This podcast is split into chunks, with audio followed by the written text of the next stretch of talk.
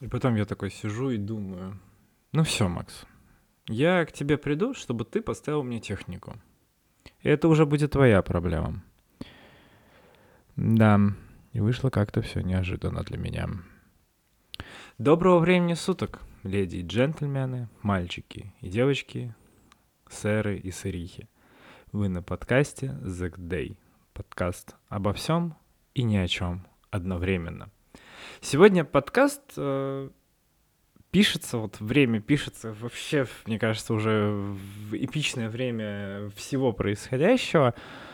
Я даже не хочу уже ничего перечислять, я думаю, все новости знаете, все смотрите, все в этом духе, но этот выпуск, он будет посвящен банально, как ни странно, не какой-то теме лайфстайла, а двум банальным вещам. Моему прошедшему лету, о котором я должен был выпустить еще в начале лета, а не в конце сентября, в начале лета, в конце лета, там, в начале сентября, а не в конце сентября, как получилось, но на то появилось одно объяснение — но прежде чем я к этому всему приступлю, я хотел бы затронуть для себя, лично для себя, это лично моя история, один момент, который меня, скажем так, удивил и который, ну, подверг несколько шоку, хотя он был ожидаемым как кто-то знает, не знает из вас, кто слушает данный подкаст, э, все мое детство прошло в профессиональном занятии большим теннисом, которому я посвятил 7 лет э, своей жизни. Это, там, считайте, там, с 6 лет, как мне, до 13 примерно, 7 классов школы, может быть, чуть плюс-минус, чуть больше, чуть меньше. И так случилось, что большой теннис, большим теннисом хотела, чтобы, хотела, чтобы я занимался мама моя, потому что она очень полюбила и пыталась привить любовь эту мне, а у меня с, теннисом были отношения очень своеобразные все время. Только буквально вот к текущему времени я стал прям, ну, не любить, а прям смотреть теннис с нескольким больше замиранием сердца, наверное, это можно так сказать.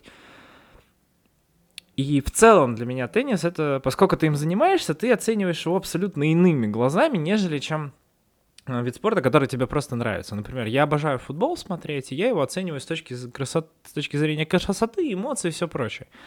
Когда я смотрю теннис, я оцениваю уже, кто как играет, подходит и так далее. И мама очень часто, мне кажется, когда мы с ней смотрим теннис, слышит от меня комментарии уровня, типа, реально тренера который, ну вот, и там примерно бывает так, ну как ты двигаешься ногами? Ну ты подойди к этому мячу, ну что ты там стоишь? Ну то есть я прям иногда прям горю с некоторых теннисистов, и поэтому некоторые я матчи не смотрю. Но когда у меня удается возможность, я с удовольствием потрачу время, причем это может быть часов 5, и я буду смотреть какой-нибудь матч э, онлайн и вообще не напрягаться. Но так случилось, что на прошлой неделе, когда относительно которой я записываю этот подкаст, свою карьеру закончил великий и величайший теннисист нулевых это точно, и вообще, наверное, сейчас всего тенниса, это Роджер Федерер. И мой, мой текущий спич будет посвящен ему именно как некое восхваление этим игроком, теннисистом, человеком, которого, чью карьеру я застал от прям первого наверное, одного из первых больших шлемов, и моменты, как только я узнал, что вот есть такой игрок, до вот момента его величия. И понятно, что уже написано куча статей. Я сам нашел, ну, то есть я скидывал у себя в телеграм-канале, подписывайтесь все на него, Life About номер 47, про эту прекрасную инфографику, где было все указано вообще как, что и к чему и куда. И для меня я расскажу свою историю Роджера Федерера. Роджер Федерер для меня, ну, никогда не был прям супер любимым теннисистом. Никогда. То есть мне нравилась игра других теннисистов и в целом. Но с тем временем, которым я рос, и тем матч, количеством матчей, которые я смотрел, как играет э, Роджик, я э, не переставал восхищаться его игрой его умением играть, его желанием побеждать и вообще просто его стремлением быть первым и тем, как он, это, как он этого добивался. Роджер Федерер, понятно, он там выиграл кучу всего, и там про его награды, турниры, отдельная любовь, вообще отдельная история, любовь вообще, как он их достигал и все прочее. Но я пройдусь по своим моментам, которые я запомнил очень хорошо. Первый раз, когда я услышал это имя и фамилию этого теннисиста, это был 2004 год, это был Australian Open, турнир Большого Шлема, который начинает всегда сезон – на том турнире я уже занимался теннисом, а, ну так, уже вплотную, мы все следили. Я следил, естественно, за ходом этого турнира, потому что было очень интересно. Я следил, на самом деле, за российским теннисистом Маратом Сафиным, который проходил множество крутых теннисистов. А, он проходил там Андреа Гасси, Энди Родика, еще... И он шел, у него была очень сложная сетка по пути к финалу их матчи, его матчи были просто накалом страстей и всего прочего. И параллельно, поскольку еще интернет не был развит прям сильно, да, то есть я не мог загуглить себе, а как там кто еще играет, да, в отличие от текущего времени. А про... И Сафин шел очень круто по сетке, и вот он выходит в финале на молодого Роджера Федерера, а они с Сафином, там у них его раз... разница в год буквально, но Сафин уже был таким теннисистом крутым, как бы считался и перспектив, очень перспективным, в отличие от Роджика. И вот финал Australian Open. Мы смотрели... Это был первый большой шлем, который я посмотрел по телевизору вообще. Учитывая, что я ни один не смотрел вживую, то как бы да. А, все, Australian Open, матч начался из Австралии. Матч мы начали смотреть где-то утро, часов в 6 утра, это было воскресенье. Мы проснулись, начали смотреть. И вот он выходит против э, Роджера Федерера. И в моей голове я не знал, кто такой Роджер Федерер. Я не знал, как он играет. И я смотрел реально за игрой Сафина. И в тот момент Сафин, пройдя довольно-таки большую длинную сетку и сложных, выбив сильных сложных соперников, я просто надеялся, что Сафин заберет этот трофей, ну потому что это было логично в моей голове. Что человек, который проходит обычно очень серьезный турнир, преодолевает серьезных соперников, он как-то на морали побеждает. Тот финал выиграл Роджер Федерер в трех сетах, абсолютно переиграв Сафина по всем фронтам. И это было больно. Во-первых, я отметил, насколько... Я на тот момент не отметил, насколько круто играл Роджик. Ну, как-то вот мне было больше обидно за Сафина, который проиграл этот турнир, причем в трех сетах. И причем, как мне казалось, ну, типа, так не может быть. Ну, так не бывает. Но так случилось. И вот тогда я первый раз увидел, как играет Роджер Федерер, и у меня в памяти еще не отложилось то, как он играет, насколько круто он играет. А потом был 2005 год. 2005 год, Australian Open, полуфинал. Полуфинал Роджер Федерер, Марат Сафин. Я записываю как бы в 22 году, а тот был полуфинал в 2005 году. Я до сих пор уверен, и считаю, что это был лучший теннисный матч не только в карьере обоих, но и вообще на теннисной сцене, про сцене. Потому что тот был безумный пятисетовый матч за выход в финал.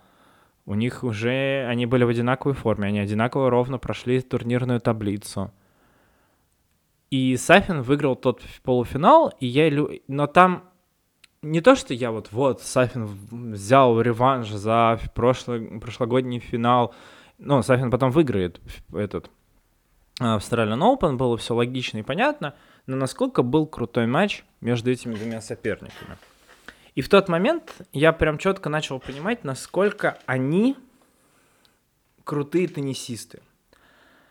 У них разница в год, это, ну, для современных, ну, то есть для теннисистов это в целом в их возрасте, им там было лет по 20, там 22, ну, такой промежуток. Это не так много. Это небольшая разница в, в возрасте. Они оба играют круто. И что самое крутое, они играют разнопланово.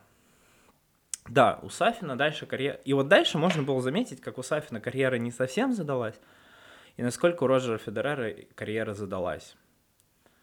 Дальше там 310 недель в, э, номер один мирового рейтинга, 20 больших э, шлемов, да, там, э, олимпийские медали. Он, как бы, это все очень круто. Он выиграл абсолютно все. Но Роджер Федерер — это не только про титулы, про деньги, про все, это про игру. Это про красивый теннис.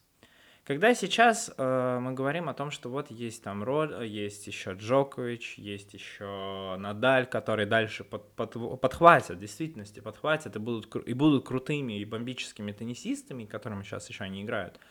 И как ты сейчас смотришь на молодое поколение, ты не видишь всего того, что было у Роджика. Роджик — это интеллектуальный теннис, это разноплановый теннис — Роджер Федерер никогда... Ну, то есть, как, как когда ты говоришь, что даже тут неправильно я начал. Когда ты говоришь про игру Родж... э, Новака Джоковича, ты всегда говоришь о том, что как он круто играет на задней линии. Когда ты игра... говоришь про Рафу, ну, Рафаэль Надаля, ты говоришь о том, о его выносливости, о его крутой работе ног. Он еще к тому же левша, это тоже противно. А когда ты говоришь про Роджера Федерера, ты говоришь про, реально про мозг. Человек играет реально головой. Человек просчитывает нереальные ходы вперед. Человек, э, который играет по-разному, красиво, элегантно. Вот, вот, вот теннис называют королевским видом спорта. И Роджер Федерер в действительности вот прямое тому олицетворение. Вы можете посмотреть любой матч, и вы в любом матче увидите, насколько Роджер Федерер спокоен. Он никогда не подавался психологическим каким-то воздействием он никогда сам там не кричал, не эмоционировал, то есть у него все время, все эмоции это только позитивные после победных розыгрышей. Насколько круто он это все держал в себе, насколько он контролировал свою игру, насколько он всегда попадал в темп, он умел играть разно. И вот это вот, за что мне было больше всего обидно в карьере Сафина, я не перестану проводить аналогии. Они два теннисиста, которых играют разнопланово и очень красиво. Это два теннисиста, которые могут собрать любую публику в любом состоянии. И как по мне, это два, вот два антипода, соврем... ну, не современного уже тенниса, но тенниса того времени, начиная от нулевых там, до десятых годов, ну и чуть позже. Два теннисиста, которые, чьи карьеры могли пройти невероятно круто. Огромный талант – Роджер Федерер безумно талантливый, безумно рисковый человек, который отказался в свое время от очень качественного тренера в пользу жены и дальше достиг всего.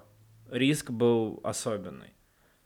Роджер Федерер человек, который играл очень красиво.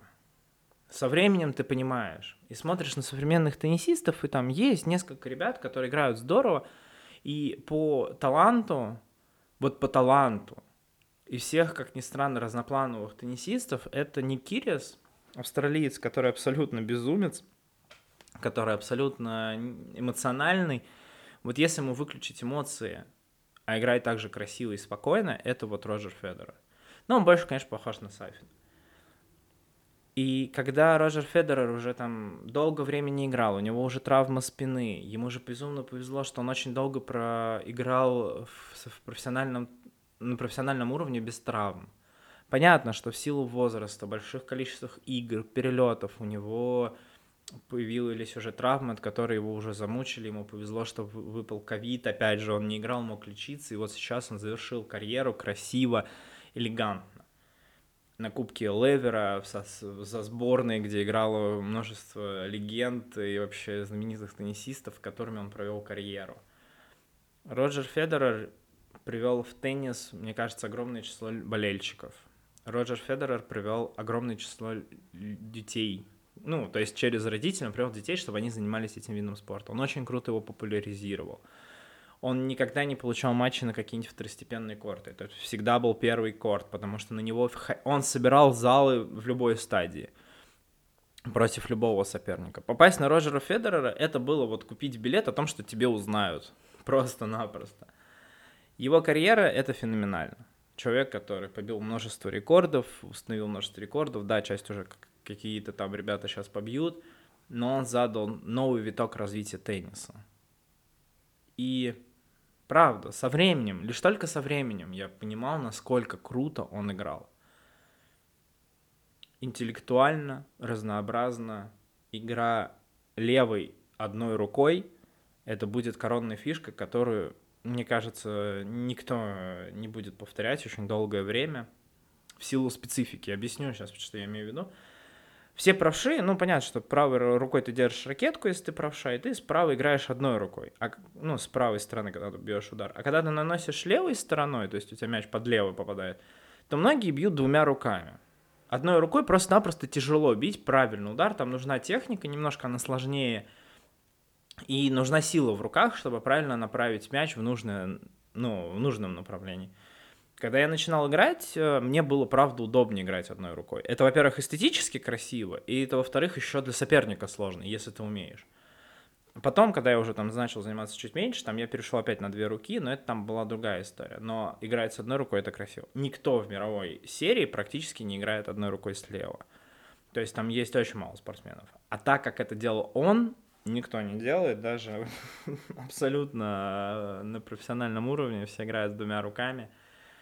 И это, конечно, немножко грустно. Можно много чего рассказывать про его историю, его про родной го- город и все, и отдельный вообще делать документальный фильм. Я уверен, он появится сейчас в ближайшее время, потому что кто-то точно сделает. Я уверен, и европейские СМИ, и, наверное, Матч ТВ кто-то сделает. Но это человек-легенда. Человек-легенда, которого знают, мне кажется, не только в большом теннисе, но и во всех видах спорта. И когда ты говоришь о том, что вот есть такой спортсмен Роджер Федерер, ты понимаешь, все понимают, кто это такой. Это легенда, которая закончила карьеру теперь. У него есть... Я знаю, что у него дальше есть свое теннисное агентство. Я уверен, у него еще будет множество контрактов с различными брендами, которые будут еще подписаны. Ну, он еще будет официальным лицом но он останется в мире тенниса. Он будет желанным гостем на любой, теле, на любом, на любой трансляции, в любом качестве статуса аналитика, просто приглашенной звездой. Ему, я уверен, еще долгие годы. Но у него есть, я уверен, у него есть какое-то свое видение по всей этой ситуации, потому что я, у него прекрасная жена, которая помогает ему во всем, и я уверен, она там больше ему уже все подготовила для его дальнейшей жизни. Но ушла легенда. Поистине легенда, о которой, возможно, будет кто-то другой из теннисистов. Я бы даже не стал записывать подкаст и упоминать, ну, как бы, типа, да, ушла легенда, но прям такого уровня, мне кажется, еще я не видел, чтобы кто-то из спортсменов прям заканчивал свою карьеру. Такая маленькая дань уважения великому спортсмену. Конечно, можно было бы сказать, что именно на этом фоне я такой, ну все, займусь спортом. Но, как оказалось, все несколько иначе. Все несколько в ином формате. А, очень сложно как-то рассказывать про себя. Я уже в каком-то выпуске немножко поведал о своей истории, но вот теперь мне хочется поведать о своей истории, которая прошла со мной с мая месяца по сентябрь. Очень неожиданно в мае месяце я залез э, на сайт бегового сообщества, Сейчас не на правах рекламы, просто то, что эти ребята делают крутые забеги. И решил посмотреть, а какие есть забеги. Ну, это было просто по приколу. Такое типа, а почему бы и не посмотреть? И я такой, ну окей. И я увидел, что в сентябре будет забег на десятку. 10 километров. И для меня это стало таким, типа, о, а почему бы не пробежать? Ну, типа, бег неплохая, неплохой вид спорта для поддержания себя в физической форме можно будет клево побегать, просто покайфовать. И как-то я такой, типа, ну а почему бы и нет? И в итоге я неожиданно купил для себя слот, а потом как-то очень так завертелось, прям вот в одночасье, знаете, как иногда бывает, что ты вроде такой, типа, ничего-ничего не было, не было, не было, а потом ап, и все такое, и ты уже какой-то движухи, уже, простите меня, в пирамиде уже продаешь э, iHerb э, через пирамиду. Так вот, и как-то так появилось, что у нас э, на фирме, где я работаю, э, организовался э, клуб по интересам, так сказать, беговой клуб, и появилась тренд о том, что вот, а давайте в сентябре пробежим, типа, все вместе 10 километров, ну или марафон, который был параллельно. И я такой, ну, прикольно. Вступил в группу. Знаете, как бывает такой, ну, блин, а клево такой, типа, давайте бегать вместе. Ну, типа, давайте. Потом прошла встреча онлайн и офлайн, я не смог присутствовать как-то онлайн, офлайн потом я не смотрел, на тему того, что вообще планируется, какая вообще цель. А я такой, а какая цель? Ну, у меня цель простая, пробежать 10 километров. Ну, типа, не умереть, знаете, такое бывает. Вот ты никак... Ну, то есть, у меня был опыт бега там типа десятку в 2015 году, простите, там 7 лет назад, несколько там, да, килограммов назад, которые ты там пробежал. Вот, и я также, типа, летом бегал, вот у меня какой-то был движ Париж, который вот я решил пробежать. А тут как бы собрались ребята, и потом от компании нам говорят, слушайте, а вообще мы хотели бы вам вот тут помочь, подготовиться, давайте вот вам организуем тренировки.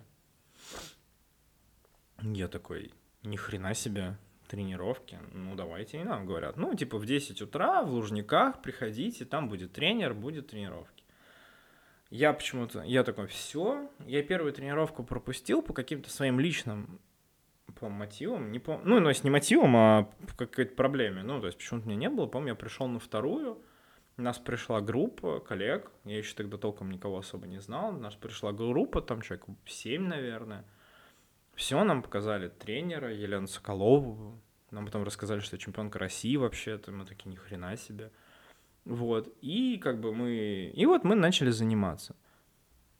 Чтобы вы понимали, моя подготовка на тот момент, типа, вообще мы... А там многие не бегали. Ну, то есть там была группа, там был два... один человек, который бегал уже многие дистанции, и вот он решил просто потренить со всей группой, вот по приколу. А большинство у нас было те, которые вообще, ну, то есть бегают как-то для себя, но никто профессионально не бегает. Я такой, прикольно. И как-то мы так с коллегами еще непосредственно, с которыми я прям работаю, мы как-то так начали ходить. Плюс кто-то был, кого я не знал, ну, как бы окей. И вот мы, типа, начали ходить. Ну, как бы по субботам раз в неделю с тренером в Лужниках. Круто. Я такой, ну, типа, прикольно. А потом как-то так неожиданно оказалось, что нам еще начали скидывать домашку, и у меня была не одна тренировка в неделю, а четыре. Типа во вторник довольно-таки силовая тренировка – в четверг на тоже такая беговая с ОФП, в субботу вот на Лужниках, и в воскресенье просто увеличение, типа, количества бега.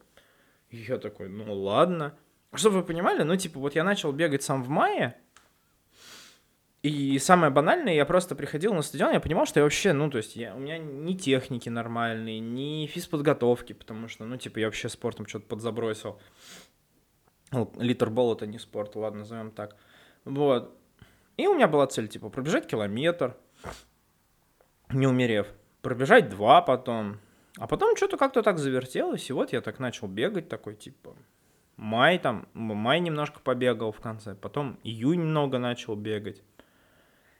И в июне как-то так случилось, очень неожиданно для меня, э, в замечательной истории о том, как мне моя прекрасная девушка предлагает поехать на Алтай – ну, типа, давай проведем наш летний отпуск на Алтае в плавательном кемпе. И я такой, чё? Ну чё, мы едем на Алтай, там тренировки, будем плавать, и в итоге этого всего будет заплыв на открытой воде. Я такой, чё? Ну, первая реакция была... Первая реакция на самом деле была ничего, а была такая, погнали. Вот она реально была, погнали, а потом уже было, чё? Сейчас.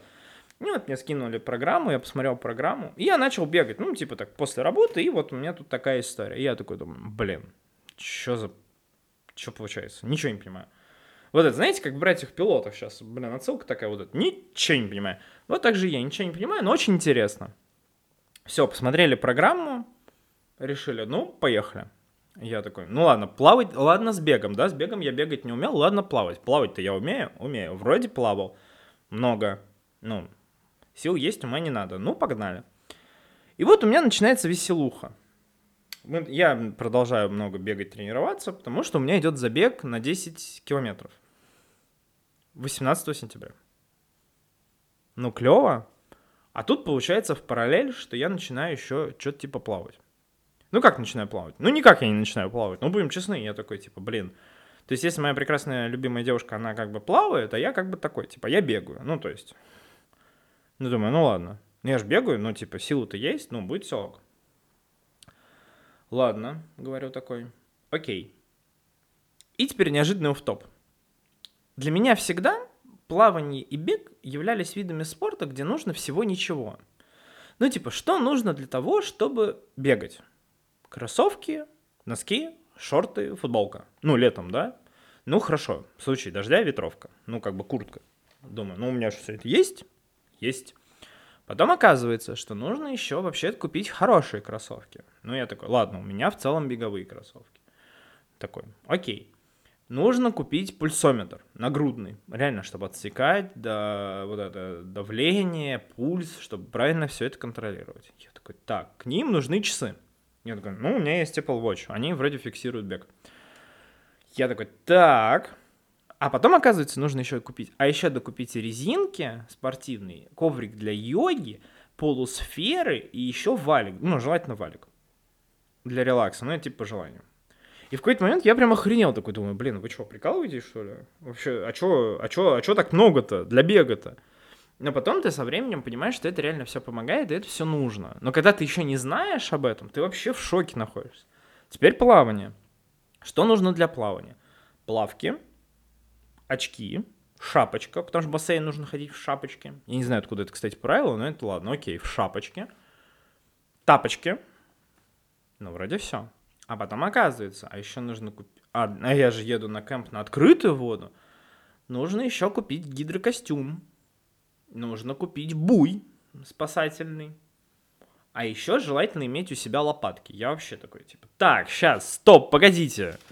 Потом ты начинаешь смотреть, сколько это стоит. Я не буду озвучивать, просто загуглить по фану посмотреть. Я такой, ёл-пал, а чё так много-то всего? Я, я чё, профессиональный спортсмен, что ли?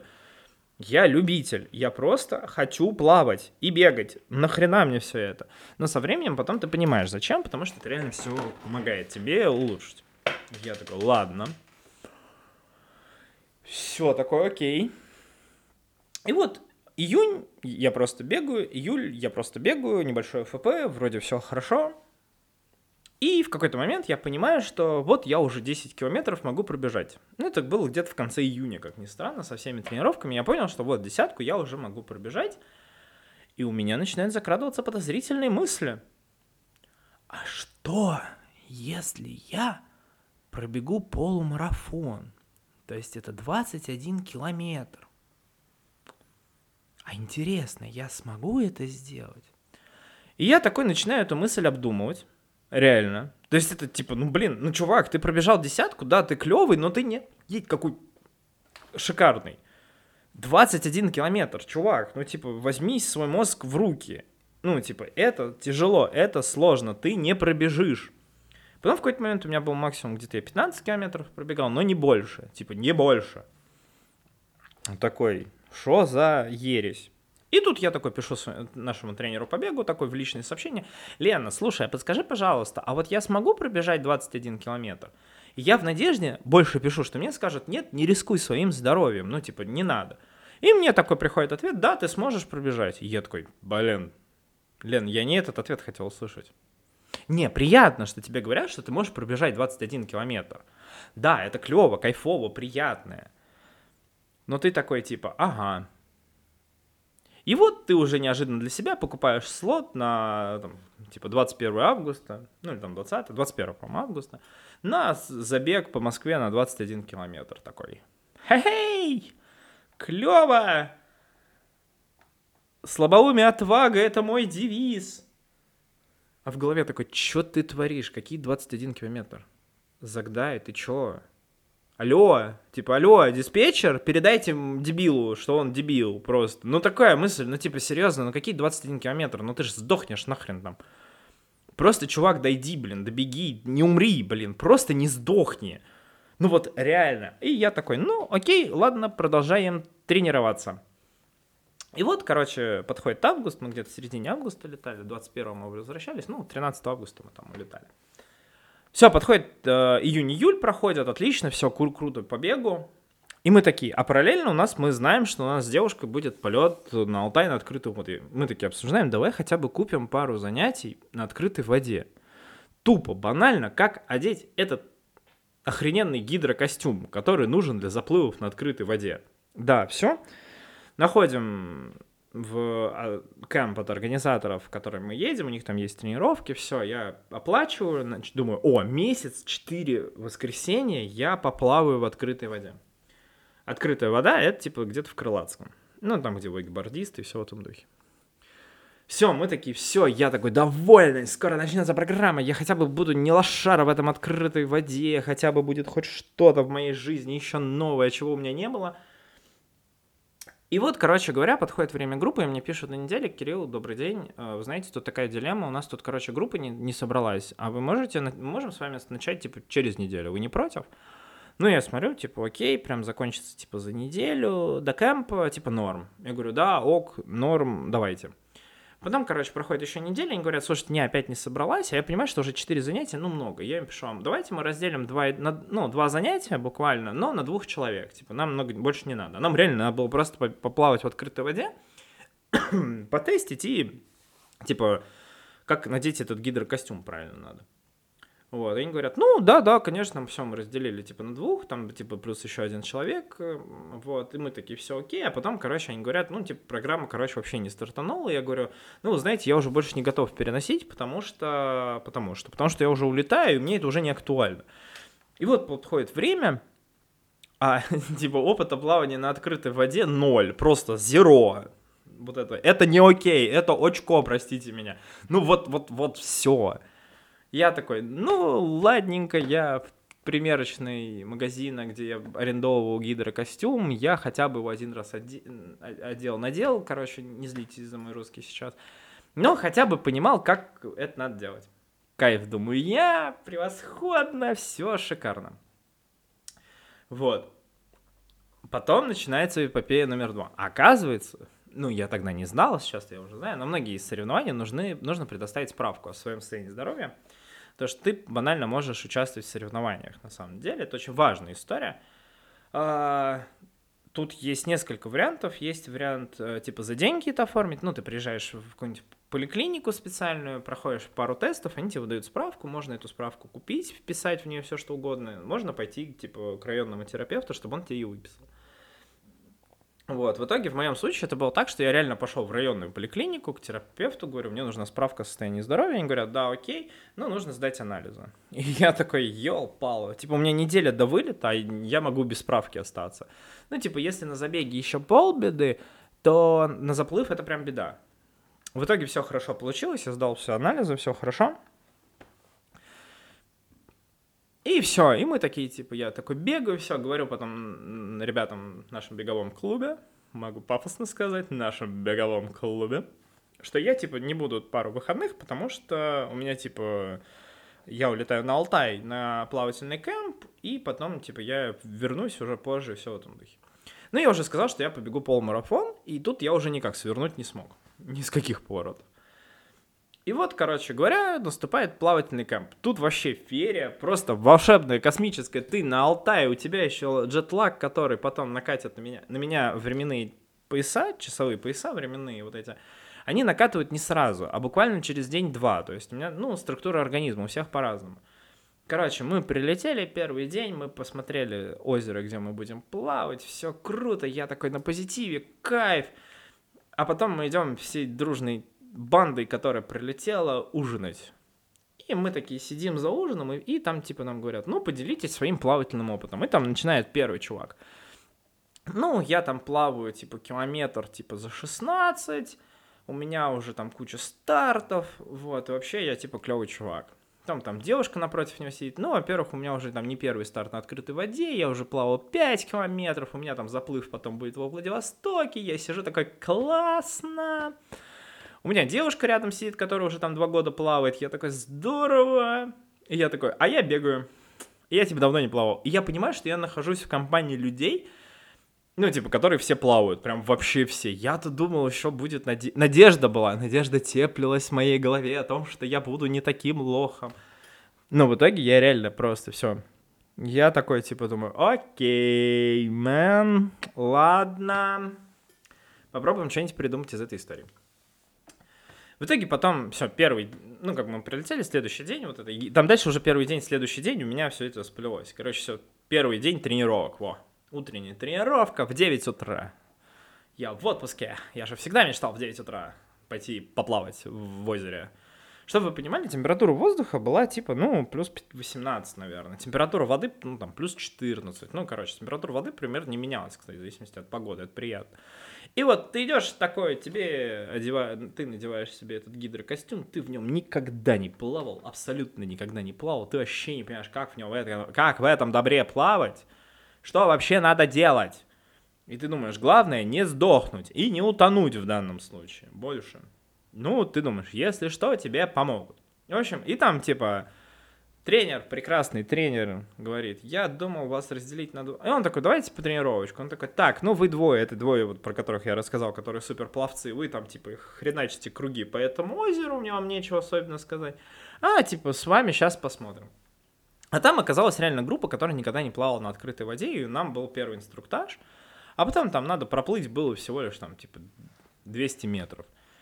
Я такой плыву, я плыву самый последний, и я понимаю, что мне прям ужасно тяжело плыть, мне ужасно дискомфортно в этом гидрокостюме, и у меня как будто в руках нету сил вообще никаких, я вообще не понимаю, что происходит. Ну, вроде как бы руки-то не маленькие, не слабые вроде бы, мне казалось. А я понимаю, что я вообще не могу. Я плыву очень медленно, у меня все обогнали, там вообще мне привезли кучу времени. Я такой, ёл-пал, что происходит-то?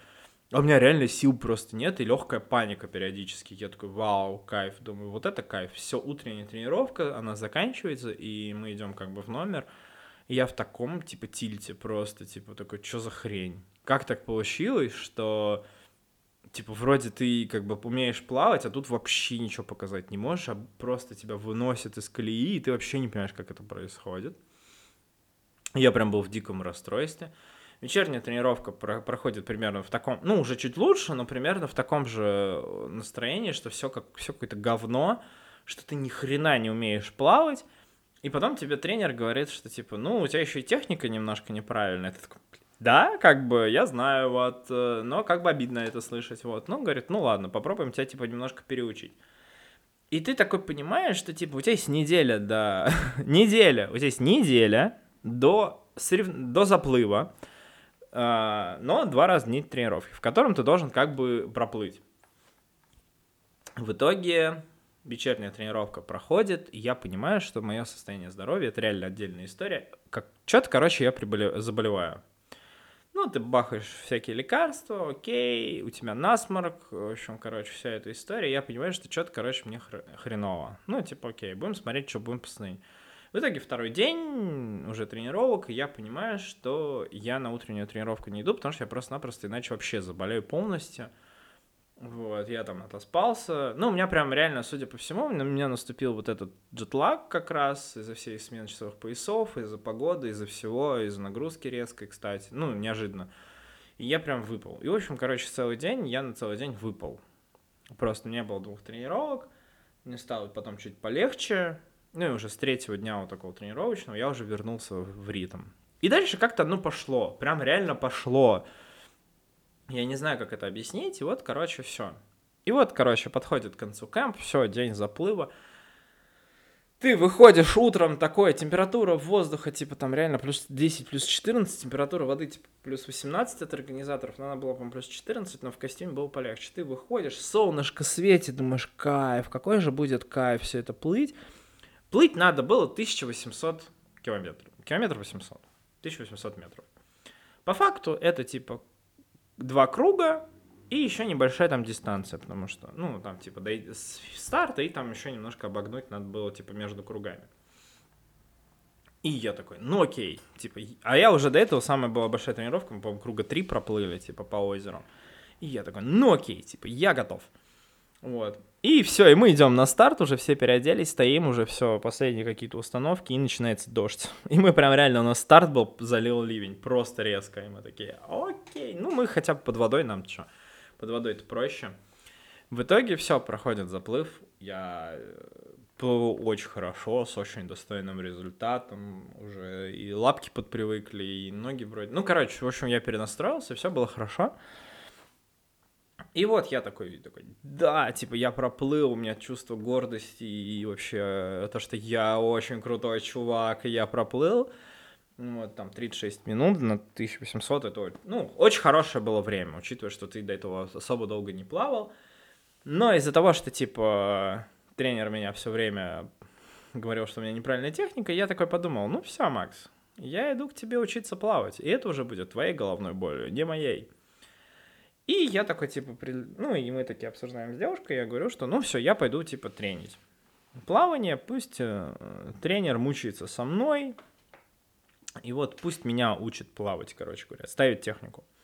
Дыхание, лапок и всего прочего.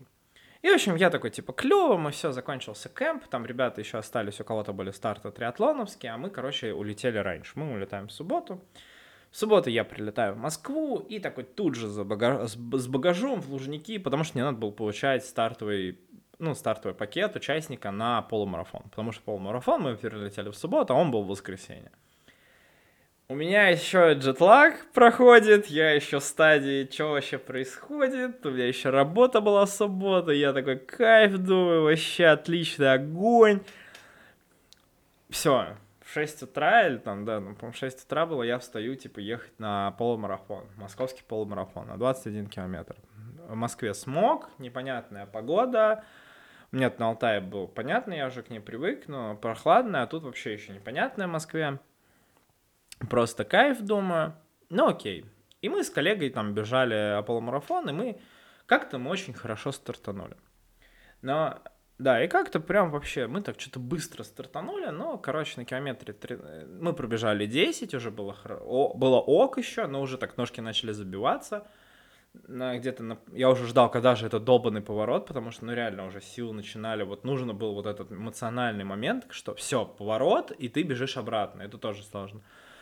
Все, ты где-то еще добегаешь, 13 километр у меня вообще уже началось прям, прям уже тяжело, еще где-то до 16 я все-таки еще где-то там добежал, и уже 16 я там, переходя на шаг, пытался просто финишировать, там последние километров 5, потому что просто какая-то была жесть у меня в ногах, я там вообще, короче, охреневал. Ну, то есть у меня просто вступило все в мою правую ногу, у меня начали э, гореть мышцы. Ну, то есть, короче, куча всего.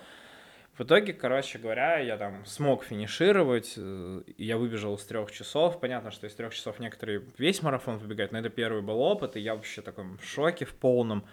Типа, окей, это будет сложно, это было сложно, но я финишировал, и тут я, конечно, познал, мне кажется, все боли всего существующего, потому что прям, ну, я стоял, а у меня просто болят ноги, и мне хочется заорать, а просто никаких нет сил, это прям ужасное ощущение, потому что у тебя болят ноги, прям реально боль, и ты хочешь ее хотя бы эмоционально, ты никак не можешь, и в какой-то момент я реально в какой-то момент лежал на лужайке около Лужников, большой арены, потому что, ну, все, у меня не было сил, ну, было, чтобы меня отошли ноги.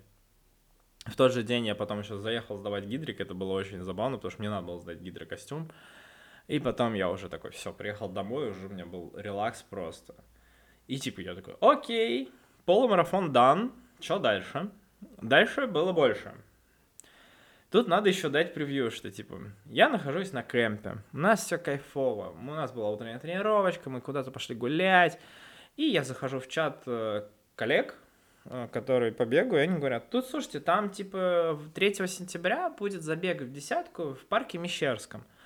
Ну, а мне так территориально, что мне до Мещеры идти, типа, 20 минут пешком, ну, типа, от дома. И я такой, типа, десятка в Мещере. И я не собирался покупать. Но в какой-то момент я такой, типа, ну, блин, я такой, не хочу что-то десятку бежать, 3 сентября будет противно, что-то как, короче, не хочу. А потом такой, а, а в это время я уже оформляю себе слот, и реально покупаю на забег. И все, и у меня там 3 сентября забег в Мещере. И тут, конечно, было очень удивительно, потому что я трени- продолжил тренировать бег, потому что на Алтае я немножко забросил, остановил, у меня были тренировки, я пришел еще на тренировку в субботу. Ну вот, короче, 3 сентября, подходит 3 сентября, у меня забег, э- и я такой, ну окей, и тут неожиданно я стартую с очень хорошим временем. Ну, то есть прям я бегу вообще по кайфу, вообще очень быстро. Ну, то есть относительно того, что я бегал на всех тренировках. Ну, прям вот случился вот этот прирост, э, прирост вот этот, просто не мышц, да, там, а именно вот этих сил и уме- навыка, которые ты можешь увеличить в силе. Все, я пробегаю десятку, на, да, и там, может быть, не самую легкую, но за, типа, чуть, чуть больше часа. И такой, блин, ну ни хрена себе. И я такой, ну вау, это ж типа круто. И потом я, и потом я такой, ну все, у меня есть теперь цель на московский полумарафон. И такой параллельно с этим, я такой, я же говорил себе на кемпе, что я типа куплю. И я покупаю себе э, обучение типа в школе плавания у этого тренера, который тренировался типа на Алтае. Максим, добрый вечер, короче, я иду к тебе. Это будет твоим головником. Три раза в неделю, четыре недели, все очень круто. Вот. И я начинаю тренироваться в бассейне у тренера. Он такой, типа, слегка в шоке меня увидел. Я говорю, Макс, это твоя проблема, потому что ты мне будешь ставить технику. Ты на меня ругался, вот теперь иди все и правь. Ну, Макс такой, да, не, все правильно. Вот, потом мне еще предложили пойти на второй уровень, мы там все обсудили с фирмой, все в этом духе. Я в итоге, получается, плавал, типа, не 45 минут, а с двумя уровнями, с первым и со вторым. Ну, у меня уже были силы, естественно, уже, потому что все, организм прям очень сильно заметно было, что организм перестроился, я мог плавать по полтора часа, и я прям понял, что я ловлю кайф за эти полтора часа. И все. И дальше вот у меня был забег 3 сентября, я уже ушел в плавание и плюс бегал. Ну, мы там тренировки ходили, все в этом духе. Потом у меня еще работа началась по выходным, поэтому я не мог чуть меньше бегать. Ну, чуть больше бегать, как и мне хотелось бы. И вот подходило время 18 сентября, забег как раз на десятку, который должен был быть основным, к которому все и шло, то есть эпогеей всего этого. И вот э, я понимаю, что у меня цель выбежать из часа. Чтобы вы понимали, чтобы я выбегал из часа, мы что-то считали, что у меня все километры, вся дистанция должна пройти с средним темпом 5.40. До этого мой темп основной был 6.40. 6.47. Потом ну, у меня была десятка вот в Мещерском, где у меня был средний темп типа 6.15. Очень, да, большой был скачок. А я понимаю, что мне нужно 5.40, это еще нужно прибавить. И я такой, ну окей, типа, ладно. Попро... Будь что будет, я постараюсь, а там будь что будет. А у меня еще кластер, то есть там, когда покупаю, для тех, кто не знает, да, рассказываю, для тех, кто знает, вы все понимаете, о чем идет речь.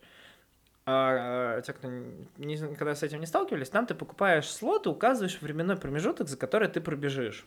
И когда я покупал в мае, я не знал, за сколько я пробегу, и я поставил самый последний э, сектор, типа больше часа десяти. Конечно, если бы я понимал, что я буду выбегать из часа, то я бы по, по кластер раньше временем поставил, и мы бы по-другому побежали. Это влечет за собой, что тебе меньше толкаться с людьми пришлось бы. Это прям реально упрощает тебе задачу.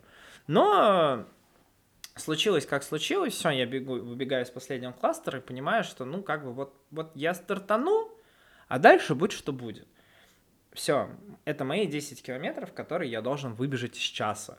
Все, вот моя задача на этот забег. То есть у всех была больше задача кайфануть от забега. У меня вот она была выбежать. То есть у меня еще не было забега, где я мог бы кайфануть. Вот просто бежать, не напрягаясь, и просто спокойно чилить, наблюд... ну, кайфовать, короче. И вот у меня там, сейчас я дальше расскажу об этом. И вот все, я стартую, стартую, и стартую очень хорошо. Я бегу первый, типа, километр 5.05. Ну, типа, я никогда с таким темпом не бегал. А мне прям хорошо бежится. И, в общем, 5 километров я реально, наверное, пробежал с темпом 5-10, где-то среднем, мне кажется, не увеличивал. Но там потом началась горка, которая меня сгубила, прям сильно сгубила. Дальше был спуск, понятное дело. И вот я уже бегу там где-то седьмой километр, я понимаю, что у меня почти нет сил, потому что, ну, это ошибка бегуна, типа, я неправильно взял темп. У меня есть с этим проблемы и в плавании, и в беге, и это отдельно прорабатывается. И вот меня обгоняет мой коллега, который хорошо бегал, с которым он тренили, он пробегает мимо меня и говорит, все хорошо, ты точно выбегаешь из часа, беги, типа, вот в таком же темпе, типа, держи темп. А у меня уже темп там был, типа, 5.40. Ну, он подошел 5.40 на седьмом километре, то есть я выбегал. Все, я добегаю эту 10 километров, все, ставлю часы, типа, вроде выбежал из часа, смотрю результат, вижу 59.30. Типа такой, да, я выбежал из часа на 30 секунд. Вот. И там уезжаю дальше на работу. У меня многие вообще просто охреневают от нагрузки. Все, я приезжаю на работу, все, вечером я еду обратно и читаю чатик, и там говорят, слушайте, там обновились результаты, посмотрите. Я вижу, что у меня 58, типа там 30 или 29. То есть полторы минуты я отыграл от часа. И я понимаю, что, ну все, я задачу выполнил. Класс, все, крутяк что очень круто, что я доволен, и как бы мне прям все это стало по кайфу. И дальше там еще... И в какой-то момент я уже, там, типа, это было в воскресенье, в понедельник вечером, я уже обдумываю, как я бежал, я уже рассказал тренеру про все свои ощущения, про весь свой... Что было, что было неправильно. Ну, ты уже понимаешь, что ты сделал неправильно, какие ошибки, над чем надо работать, а, как что пошло. А, но то, что... И я понимаю, что я все лето не мог полюбить бег и ловить от него кайф. И только в понедельник, вот получается 19 сентября, учитывая, что начал бегать я примерно 18 мая, условно, я полюбил бег. Я начал ловить удовольствие от того, что ты бегаешь. Прям реально удовольствие от этой нагрузки, от этого ритма и от всего прочего. И дальше я там понимал там еще множество вещей после вот этого всего. И вот я такой, типа, все красиво, и мы такие на работе обсуждаем, что вот как бы гром, полумарафон. И я вот хотел пробежать гром полумарафон еще, один, еще раз 21 километр, но уже с другим абсолютно темпом, не скоростным, а именно просто кайфануть. Именно просто поставить себе другую цель и просто ее выполнить, но, увы, у меня не, удало, не удастся это сделать по причине работы, просто-напросто у меня работа в этот день, я не могу пробежать гром, потому что просто так пробежать 21, ну, не так интересно, а как бы за медальку. Вот. А плавание у меня еще шло. И вот 23 сентября, последний, типа, день, э, запл... Э, ну, типа, тренировок, это контрольный заплыв. И мне надо было проплыть э, километр. Ребят, которых я занимаюсь, это I Love Swimming, э, не на правах рекламы, опять же. Я все время буду говорить. Эти истории, они мне за это не платят.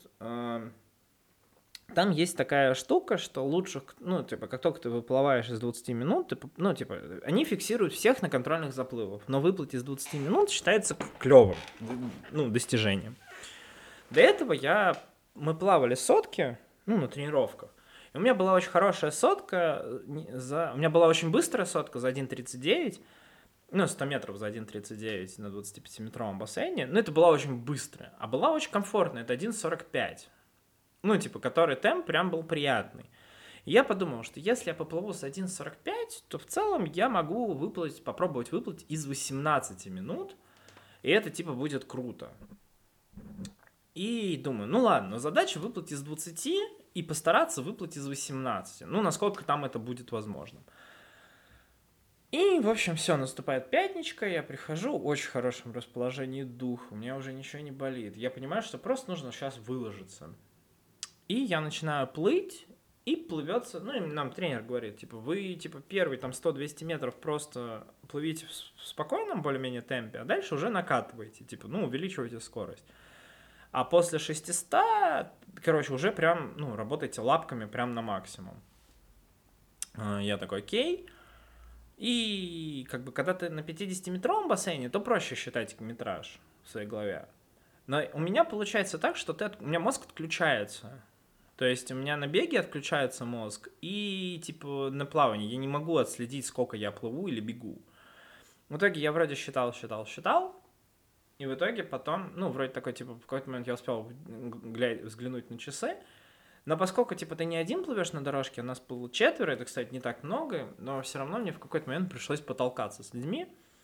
Все, я понимаю, что все, вроде все проплываю, и я, типа, хочу услышать официальный, типа, результат. И я понимаю, что замера толком не было, и единственное было хорошо, что у меня на часах был замер. В общем, сначала идет время, что, типа, оно 19 с копейками, что, типа, я выплыл из 20, это точно было понятно, а дальше, типа, Макс сел считать реально по раскладке, по моей временной, сколько я проплыл, в итоге оказалось, что 18-20, и мне не хватило 20 секунд, чтобы выплыть из 18. Это было бы очень круто.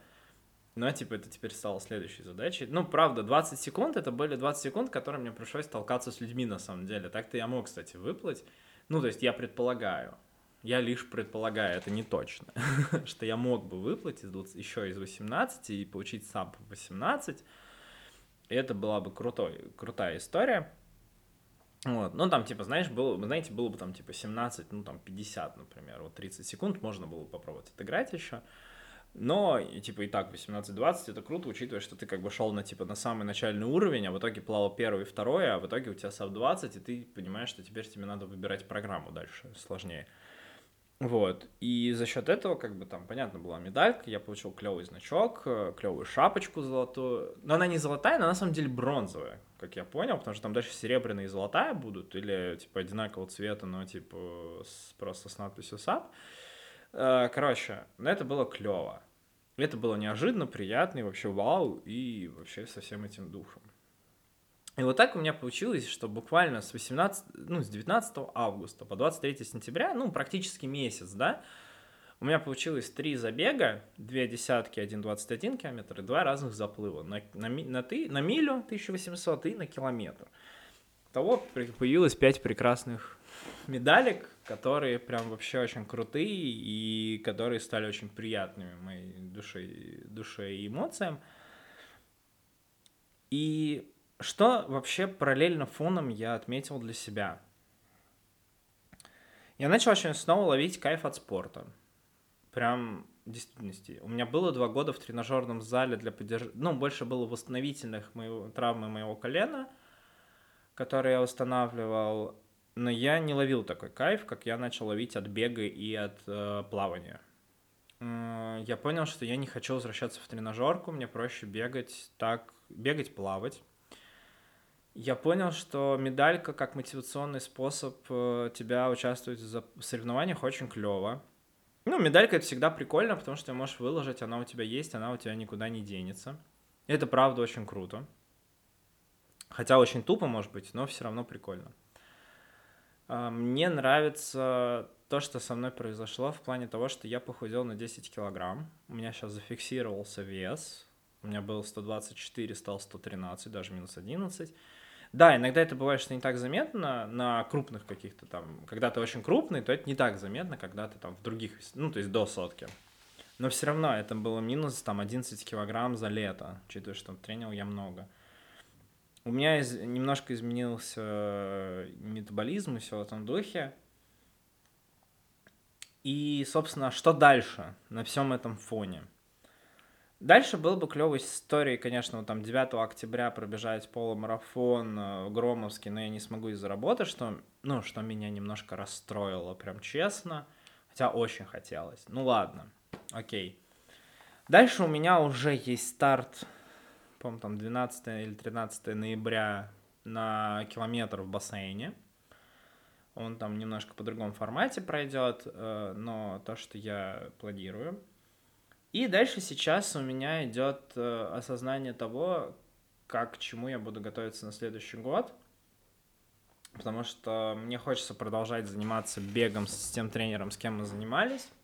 Мне очень нравится продолжать заниматься плаванием с тем тренером, с кем я занимался, потому что пока есть прогресс, надо этим пользоваться, и тренеры обычно не меняют, это правда.